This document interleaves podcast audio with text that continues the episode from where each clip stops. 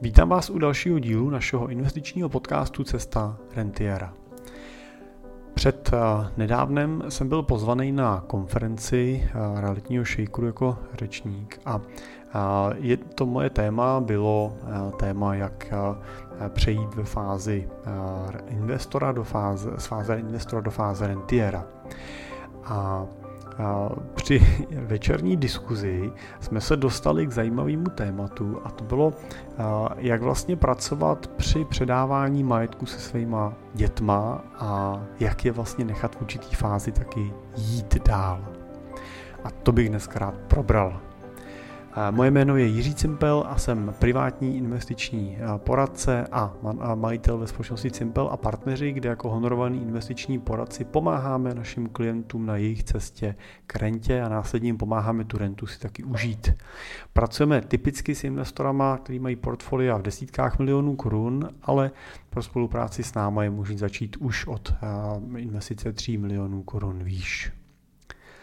Tak kdy teda nechat ty naše děti jít.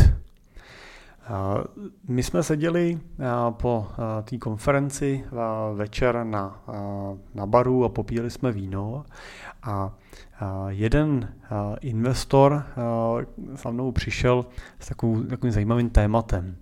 On říkal, že by chtěl, aby děti jednou pokračovaly v těch jejich stopách a převzali jejich nemovitostní portfolio, který už dneska má přes 50, milion, 50 bitů a hodnotu má v, eh, v vysokých desítkách milionů korun. On mi popisoval, jak se teď snaží vytvořit vlastně třeba synovi eh, investiční portfolio na Patrii eh, s tím, že, jsem, že mu tam vlastně otevřel účet a nakupuje mu tam akcie a ETF fondy, tak aby ten syn to vlastně viděl. Synovi je 18. A Zajímavá diskuze potom proběhla, když eh, říkal, že mu v loni doběhlo stavební spoření, dostal teda 150 eh, tisíc a jo, cituju, eh, říkal, no on to chtěl nadspat do nějakých těch kryptoměn nebo do něčeho takového. Tak jsem mu řekl, že se zbláznil a koupil jsem mu za to další akcie. A to byla, to byla opravdu jako zajímavá věta nebo zajímavý souvětí, se kterým on otevřel ten náš rozhovor. No a teď vlastně se nad tím uh, zkusme vlastně zamyslet. Jo. Uh, já jsem třeba měl v tuto chvíli to štěstí, že s náma u toho stolu uh, seděl i ten jeho syn a tak mi to prostě nedalo a zeptal jsem se, do čeho by investoval on. A ta jeho odpověď byla, no já bych jako klidně nějaký to krypto koupil. No na to teda jsem se nemohl nezeptat, jestli už nějaký ten Bitcoin taky má. A on hodně nesměle odpověděl ano. A jeho otec na tohle reagoval větou, no tak to jsem teda slyšet nechtěl. Potom si pak ještě promluvíme. Já bych doplnil, že zrovna tenhle otec byl velmi rozumný chlap, který se skutečně upřímně zajímal o to, jak ty svoje děti posunout dopředu. A bylo vidět, že odpovědi na ty otázky, které pokládal, tak, tak si bral k srdci a přemýšlel nad nima. Jo. Takže jeho cílem a jeho zájmem určitě nebylo tu rodinu a ty děti nějak zásadně ovládat nebo jim škodit, ale skutečně se snažil všechno, co dělá, tak dělat tak, aby pomáhal. No a e, zároveň taky je dobrý si uvědomit, že e, my se o tom teď spolu bavíme e, tady v nějakém odstupu. Já vám popisuju tu situaci, která u toho stolu proběhla a i on by možná nad tím z toho odstupu přemýšlel trošičku jinak, nebo ne, No, ale je samozřejmě jiný, když jste uvnitř té komunikace, vedete tu diskuzi s těma svýma dětma a oni ne vždycky skutečně odpovídají tak, jak byste si úplně představovali. Tohle určitě není ojedinělej případ. Jako rodiče jsme prostě v principu zvyklí na to, že dětem od malička máme tendenci vlastně říkat, co mají a co nemají dělat. A snažíme se je chránit před zbytečnýma chybama, nebo z našeho pohledu před zbytečnýma chybama. A na tom samozřejmě není vůbec nic špatného a k tomu životu rodiče to patří. A taky se říká, že do určitého věku jsme jako rodiče pro ty děti těma pomyslnýma bohama. Jo, jsme těma všemocnýma, vševědoucíma, všeobjímajícíma bytostma, který řídí jejich životy. Jo? Řídí to, kdy budou jíst, kdy budou spát a, a, často i to, kdyby měli kakat nebo čůrat, že, když jsou malí. Ale je důležité si uvědomit, že pokud nechceme z těch našich dětí vychovat nesamostatný jedince, tak je musíme naučit i vlastní zodpovědnosti a schopnosti dělat vlastní rozhodnutí. A to samozřejmě je něco, co přichází s časem a přichází s věkem, ale čím jsou starší, tím by měli mít větší svobodu v tom, jaký rozhodnutí a jaký věci dělají. Ať se nám to vlastně líbí anebo nelíbí. No a pokud vaše dítě začne dělat svoje vlastní rozhodnutí, tak to prostě skutečně logicky znamená dvě věci. Tou první je, že se nám ty rozhodnutí nemusí líbit, a v řadě případů se nám ani líbit eh, nebudou. A tou druhou věcí je to, že eh, nám můžou eh, z našeho pohledu ty jejich rozhodnutí připadat úplně nesmyslný a úplně špatný. A udržet se v takovéhle chvíli od toho, aby jsme jim do toho jejich rozhodnutí nemluvili a nesnažili se jim ho změnit, je samozřejmě hodně těžký ale taky je to naprosto klíčový. A myslím si, že určitě to znáte taky. A takový to heslo, že nevyžádaná pomoc je horší než žádná pomoc. A zkusím uvést nějaký příklad. Jo. Možná jste se sami někdy rozhodli udělat něco, co neodpovídalo úplně společenským standardům vašeho okolí nebo, nebo tomu, jak jste se do teďka chovali. Třeba jste se rozhodli přestat jíst maso, a nebo jste se rozhodli, že chcete uběhnout maraton. A prostě něco, co úplně nezapadá do tabulek a životů lidí kolem vás. A najednou se objeví spousta lidí, kteří se vás snaží spasit před podobnou chybou. A teď samozřejmě chybou v úvozovkách budete dostávat informace o tom, jak je maso pro vývoj člověka důležitý a jak vlastně i pěstování zeleniny je v řadě případů vlastně ekologicky mnohem jako škodlivější než chov zvířat a podobně a nebo budete dostávat informaci, eh, proč bez, bez, to, bez, bez to bez něj nejde a proč vlastně nakonec ta zelenina je chemicky ošetřená, nebezpečná, jo, a nebo když budete chtít uběhnout ten maraton, tak uh, se určitě do, dozvíte spoustu věcí o tom, jak je ten dlouhý běh škodlivý pro klouby a tak dále, a tak dále. No a i u našich dětí bychom měli od určitého věku pracovat s tím, že už nejsme ředitelem jejich životů, ale stáváme se partnerama a případnýma rádcema. A, a proto stejně asi jako v tom prvním případě vám bude nepříjemný, když vás to vaše okolí bude zrazovat a spochybňovat v té cestě, kterou jste se rozhodli výjít, i když třeba možná ne, nemusí být úplně správná a možná po nějakém čase zjistíte, že vám nevyhovuje a chcete se vrátit zpátky a dělat to zase jinak, tak eh, to, co vlastně očekáváte od těch lidí kolem, že vás podpoří v tom vašem názoru. A stejně tak vlastně to samý čekají i ty naše děti. Oni samozřejmě logicky čekají, že je v těch jejich nápadech budeme podporovat. Čekají to, že jim třeba řekneme svůj názor, můžeme jim i poradit, pokud jsme o to požádáni, ale neměli bychom se snažit ty jejich životy úplně řídit. A teď samozřejmě tohle úplně neplatí ve chvíli, kdy máte čtyřletýho potomka, ale platí to víc a víc. Řekněme, že to je nějaká škála, která postupně nabývá na intenzitě s tím, jak vaše dítě dospívá. No, řekněme, že od v období určitě třeba 14-15 let a víc a už i konec konců se říká, že na děti už v tomto období nepůsobí úplně naše klasická výchova, že přechází do nějaký samovýchovné fáze a v této fázi oni vlastně potřebují nás jako rodiče k tomu, aby jsme jim vytvářeli a pomohli vlastně formovat nějaký takový jako bezpečný prostor, ve kterým skutečně můžou experimentovat, ve kterým můžou zkoušet vlastní věci, ve kterým můžou dělat sami rozhodnutí a hlavně ve kterým se můžou učit z vlastních chyb.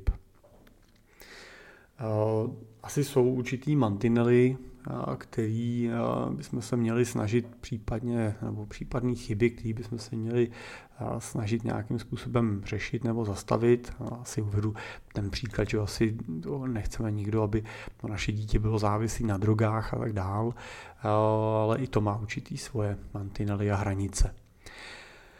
No, prostě je to těžký. Těžký je to o to víc, že často si ani neuvědomujeme, že to děláme, že jim do těch životů zásadně mluvíme. Pro děti jsme jako jejich rodiče přirozenou autoritou a, a děti jsou prostě zvyklí ty naše názory brát jako bernou minci a jako pravdu. A dělají to do té doby, než zjistí, že i my, jejich rodiče, se v mnoha věcech mílíme. A pokud si nedáme pozor, tak snadno v takovéhle chvíli můžeme tu jejich důvěru a respekt eh, ztratit úplně. Měli bychom se teda snažit eh, poradit, ale neovlivňovat. A můj táta mi třeba říkal, že zkušenost je nepřenositelná, vždycky říkal, já ti můžu poradit, ale tu hubu eh, si už prostě musíš nabít sám. A pravdivost tohohle tvrzení jsem si ve svém životě ověřil mnohokrát. I když mi dal radu a řekl mi ten svůj pohled na věc, tak mě netlačil do toho, že se tím musím za každou cenu řídit.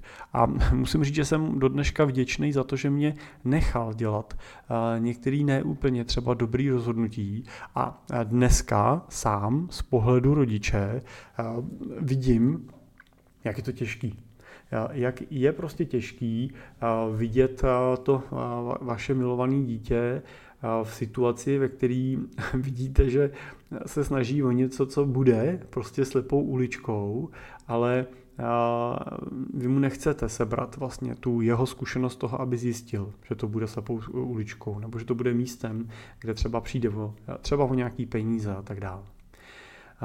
A já třeba sám jsem byl rozhodně paličatý dítě, co si vlastně stejně dělalo věci po svým. Takže jsem šel tou svojí cestou, abych počase zjistil, že tudy opravdu cesta nevede a musím zpátky na ten začátek. To znamená samozřejmě, že jsem ztratil čas. A často mi to trvalo i mnoho let a v mnoha případech ještě díl. A musím říct, že uh, můj táta měl pravdu. Jo? Ve většině těch případů jsem skutečně vlastně sám po letech zhodnotil, že měl pravdu, ale uh, bez té mojí vlastní zkušenosti a chyby, uh, kterou mě nechal udělat, bych dneska nebyl tam, kde jsem. Ale to, že mi poradil, to, že mi řekl ten, ten svůj názor, tak mě určitě pomohlo v tom budoucím období v tom, že jsem měl možnost tu svoji zkušenost porovnat s nějakou informací od, ze zdroje, který pro mě byl důvěryhodný. To znamená, já když jsem pak došel do té fáze, kdy jsem si říkal, no tudy asi fakt cesta nevede, to jsem asi opravdu udělal jako špatně. A měl jsem možnost se podívat zpátky a říct si, aha, mi tohle ten můj táta kdysi říkal, ale nevnucoval, tak jsem si mu říct, tak fajn, tak měl pravdu. A to, že já jsem došel k názoru, že je to špatně, že to chci udělat jinak, se potkává i s tím, co on mi tenkrát vlastně říkal. A to moje současné rozhodnutí tu věc změnit bylo postavený na mnohem pevnějších a jistějších základech. Takže ta rada pomohla, ale to, co bylo zásadní, je, že nebyla, že nebyla vnucovaná, že nebyla tlačená, jo, že to byl skutečně názor.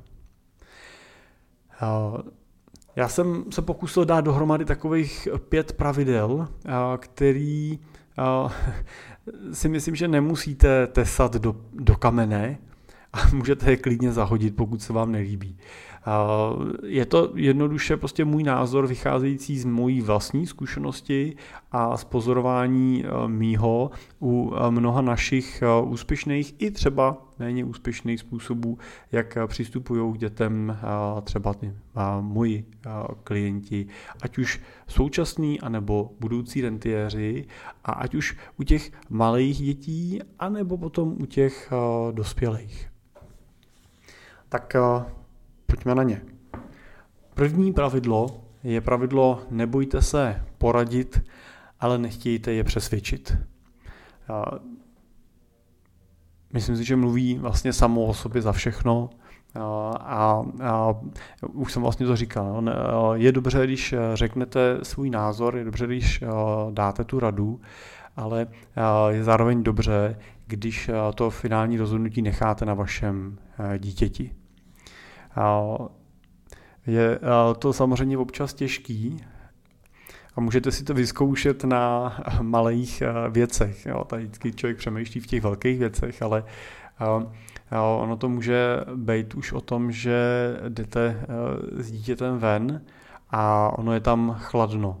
A teď neberme teda, že máte čtyřletý dítě ale uh, že mu je klidně, nemusí mu být moc, jo, ale už má rozum, je mu 5, 6, 7, uh, 8 let a vy mu říkáte, no vem si rukavice, protože tam je zima.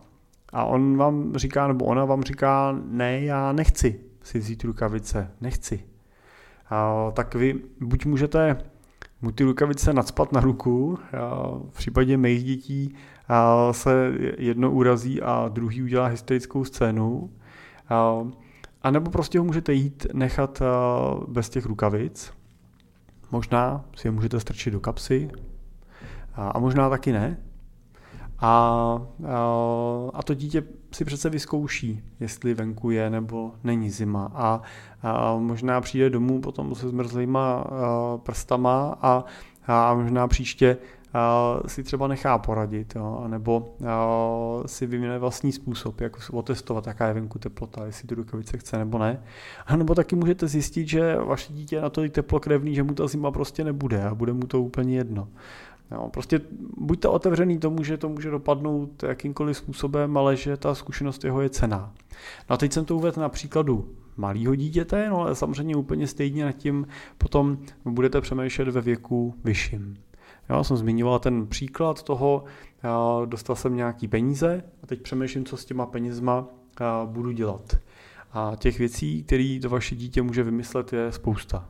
Může se rozhodnout, že je utratí, může se rozhodnout, že za ně koupí nějaký kryptoměny, může se rozhodnout, že za ně bude cestovat, může za ně koupit akcie, může se za ně koupit první auto, Může si koupit auto, který se vám líbí, a nebo si může koupit jo, auto, který se vám nelíbí, protože je sice hezký, ale strašně nepraktický a servis bude drahý a tak dál, ale, ale vy to vidíte, ale to dítě to nevidí, a, tak zase platí to samý. No. Můžete mu poradit, ale úplně mu neberte tu možnost tu chybu udělat, protože je pořád lepší, když v 18, ve 20 udělá chybu za 10, 20, 50 nebo 100 tisíc nebo 150 tisíc, než aby jí udělalo v 50 za několik třeba milionů. Protože ty peníze, které teďkon ztratí, o který teďkon přijde, jsou pro něj školným, ze kterého potom bude čerpat tu, ty zkušenosti celý život. A peníze, které teď ztratí, dokáže taky ve většině případů velmi snadno v budoucnu vydělat. Jo, což už tak neplatí tím, jak jsme potom starší a starší. Takže pravidlo číslo jedna, nebojte se poradit, ale nechtějte je přesvědčit. Pravidlo číslo dvě na ní navazuje a to je dovolte svým dětem dělat chyby. Dělat vlastní chyby. Protože, jak se říká, chybama se člověk učí. Ale máme tu tendenci je před těma chybama chránit a, a vytvářet jim takovou opolstrovanou místnost, jak psychiatrický léčebně, na který můžou běhat a narážet do stěn, do stěn, aniž by se jim něco stalo. Ale to není úplně naším úkolem ani cílem. Konec konců i u těch malých dětí vidíte to, že jim můžete říkat, aby nesahali na horkou plotnu. A je otázka, jestli je cená ta informace nesahej na to kulatý tady nahoře, protože si může spálit ruku a oni budou žít jenom s tou vírou toho, že to tak asi je. No nebo jestli si to prostě v nějaký chvíli zkusí.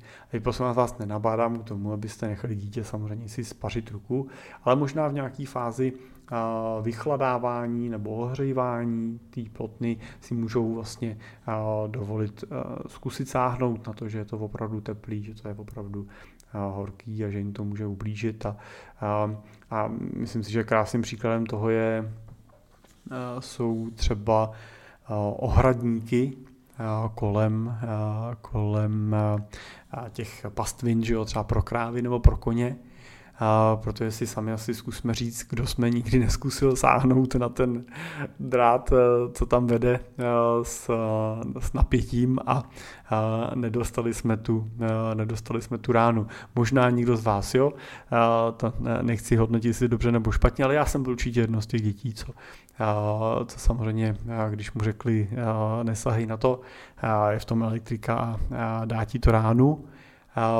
tak bylo to, co řeklo, a zabije mě to.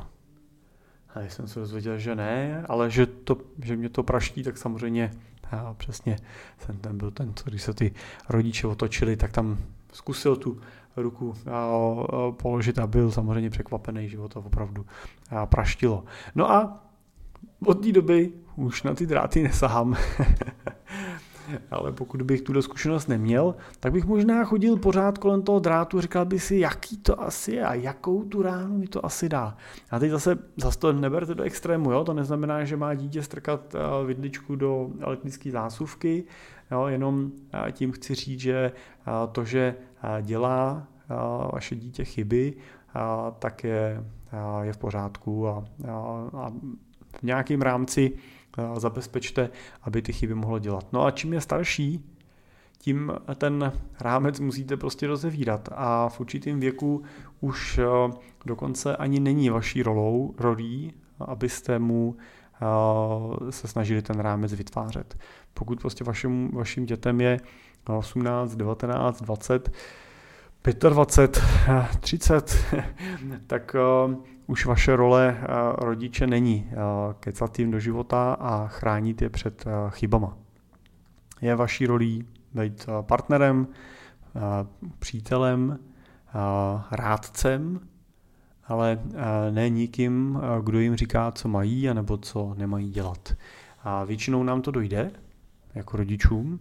Uh, a když nám to nedojde, tak se ty děti v určitý fázi sami vydupou. No ale někdy to trvá zbytečně dlouho a někdy eh, to taky bohužel eh, stojí eh, ten vztah s tím dítětem, protože ono třeba tu důvěru ztratí, a nebo to, aby se skutečně vymanilo z té vaší moci, pro ní znamená, že vás úplně opustí, nebo že odejde někam hodně daleko a ten kontakt hodně sníží. Tak toho se asi žádný rodič nechce dočkat. Dalším pravidlem, třetím, je připuste, že se můžou vydat úplně jiným směrem, než vy byste si pro ně představovali. Tohle je často velmi těžký téma pro, pro řadu třeba majitelů firm, který mají tu vizi a tu představu, že ten jejich potomek po nich tu jejich roli, tu jejich dráhu, tu firmu převezme. A ono to tak dokonce bych si možná troufnul říct, že ve větší části případů není. Nepřevezme. Ale je dobrý říct, že na tom není nic špatného, že to je jeho život a on by si ho měl žít podle, podle svýho. A bohužel taky někdy vidím případy, kdy to dítě tu roli a tu cestu toho rodiče převezme, ale ne úplně proto, že by samo chtělo, ale protože je to od něj očekáváno a to, nekončí to bohužel většinou dobře. Nekončí to dobře ani pro ten zdravý život toho vašeho potomka a nekončí to většinou už vůbec dobře ani pro vaše zdraví vztahy s tím potomkem. A jak je dobrý si uvědomit, že ty vztahy jsou to zásadní, co máte, ta, ta důvěra, kterou máte s vaším dítětem, nějaký porozumění, ochota se spolu nadále setkávat, být v kontaktu, je něco, co si prostě za žádný peníze nekoupíte a je to něco, co za žádnou firmu nestojí. Tak radši prostě reálně zvažujte tu variantu, že firmu prostě v určitý fázi třeba prodáte nebo předáte manažersky a to, že to dítě se do ní vrátí a chytí se a bude chtít se třeba firmě věnovat, tak berte jako štěstí, berte to jako příležitost, berte to jako radost, ale neberte to jako nutnost a neberte to ani jako něco, co byste měli očekávat. A pozor, stejně tak to platí i s dalšíma typa majetku, který máte, jo? různých investičních majetků a struktur a podobně. Ne vždycky ty děti stojí o to, aby ten majetek po vás přebírali a spravovali, takže buďte otevřený tomu, že je to na nich, ne na vás. Pravidlo číslo čtyři je buďte otevřený nekonvenčním nápadům a řešením.